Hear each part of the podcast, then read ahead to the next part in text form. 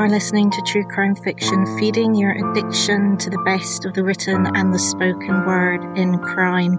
If you would like to support the podcast, you can do so for as little as £1 at patreon.com slash truecrimefiction.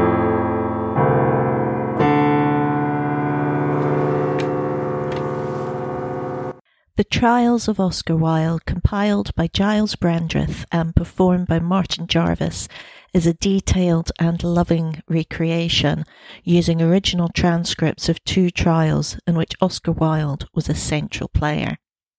In the first trial, Wilde was suing the Marquis of Queensberry, whose family is responsible for one of Edinburgh's most gruesome tales, and he's suing him for publicly declaring Wilde to be a sodomite in 1890s Britain, law around sex, sexuality, and marriage adhered to a rigid interpretation of the Bible, which left no room for the compassion preached by Jesus. As a result, accusations of homosexuality could ruin someone like Wilde, who was a public figure and celebrated poet, playwright, and deliverer of some of the greatest quips in history.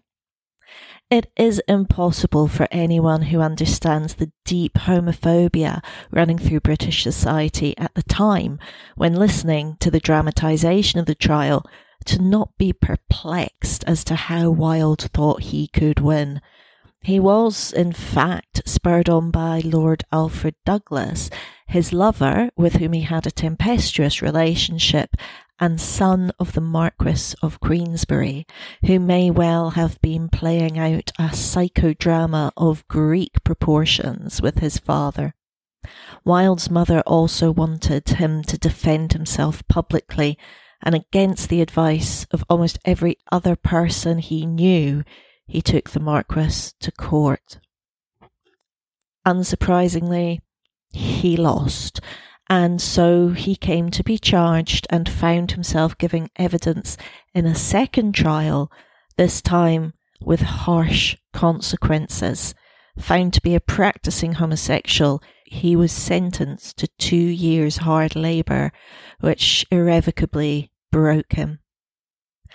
It's hard to hear not just the terrible homophobia baked into the trial, but also the classism a series of working class young men are brought to court and give damning evidence against Wilde, which begs the question if he had stuck to working class lovers rather than embarking on a love affair with a young man from the aristocracy, would any of this have come to light?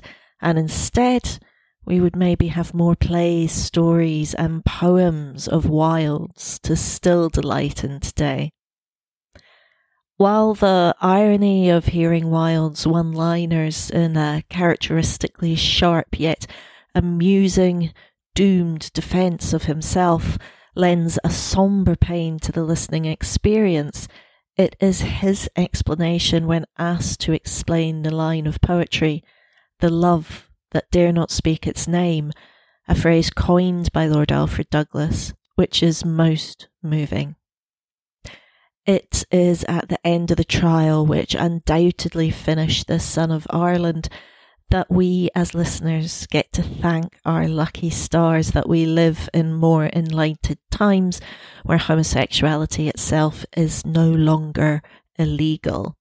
However, it is prudent to caution that this does not mean an end to homophobia and culture and law often jockey uncomfortably beside each other, one sometimes gaining, sometimes losing. This can be exemplified by two BBC programmes still on iPlayer Four Lives and How Police Failed to Catch the Grindr Killer.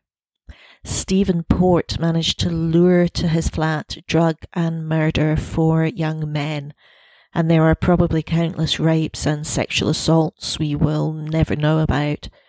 Port's crimes were abhorrent, but what sticks in the throat is the police investigation. Both programs work as companion pieces to each other. The documentary, How Police Failed to Catch the Grindr Killer, gives us more than plain facts about what happened, but as the relatives of the young men who so tragically lost their lives just as they were about to embark on exciting new chapters also gives us emotion. If it wasn't for the determination of these young men's mothers and sisters, typified in Sheridan Smith's portrayal of Anthony Walgate's mother, it is likely that Port would have continued killing. This statement is more than just conjecture, as an inquest itself pointed out that failings by the Met Police probably led to Port being able to kill and kill again. Who can tell exactly what happened in the hearts and minds of the police when they found out that Anthony was gay? Was it revulsion? Did their brains flood with a tsunami of stereotypes?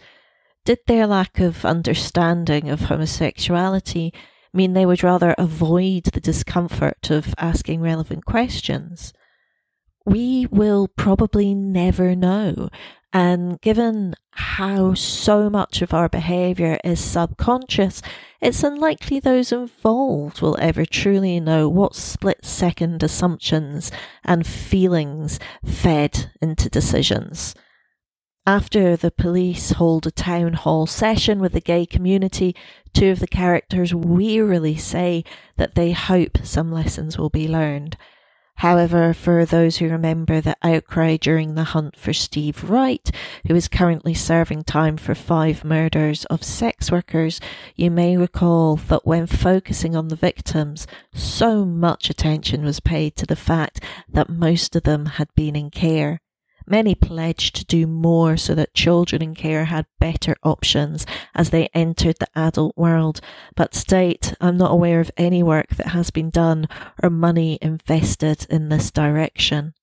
It is easy to say things and make promises, but it is here that we need to embrace the suffragettes' rallying cry of deeds, not words.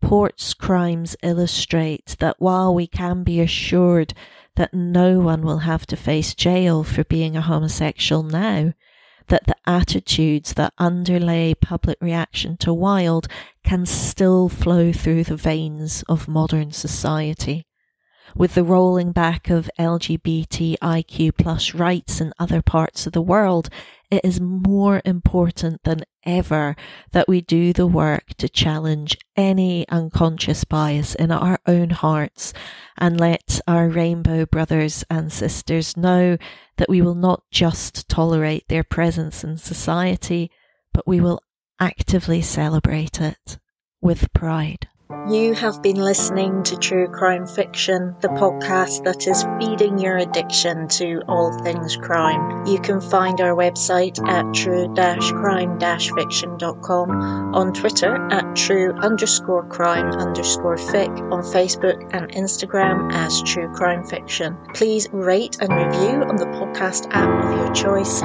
Music is by Kitty Kitty Meow Meow.